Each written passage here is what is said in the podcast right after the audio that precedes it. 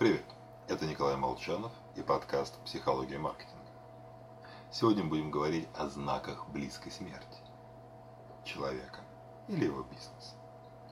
Хотя о смерти в нашей культуре говорить, конечно же, не принято, ведь она нам не нравится. А всего неприятного мы стараемся избегать. Более того, нам не нравится и старость. Большинству молодых людей этот период представляется таким мрачным временем угасания. Вдобавок ко всем неприятностям, люди еще и стареют по-разному. Кто-то уже в 40 выглядит хорошо потрепанным жизнью, а кто-то и в 70 бодро мотается по Сирии с фотоаппаратом на шее. Хочется знать, на месте кого мы окажемся. И оказывается, тебе поможет простой советский... Ладно, не такой уже простой, да и по происхождению австрало-американский, хоть и на базе советских разработок, но главное, способ примерно определить, сколько и как мы будем жить, существует. Читатели со звездочкой уже догадались, что я говорю о теломерах, предохранительных наконечниках нашей ДНК.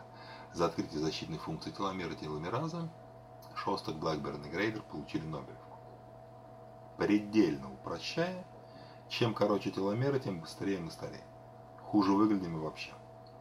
Отдельные исследования, например, Рода и Нордесгаарда 2015 года, охватившие 64 тысячи человек, показывают, короткие теломеры равно преждевременная смерть. Относиться к этому, как и ко всем серебряным пулям, лучше с определенной долей скепсиса. Но все же, теломеры – один из ключевых маркеров клеточного старения.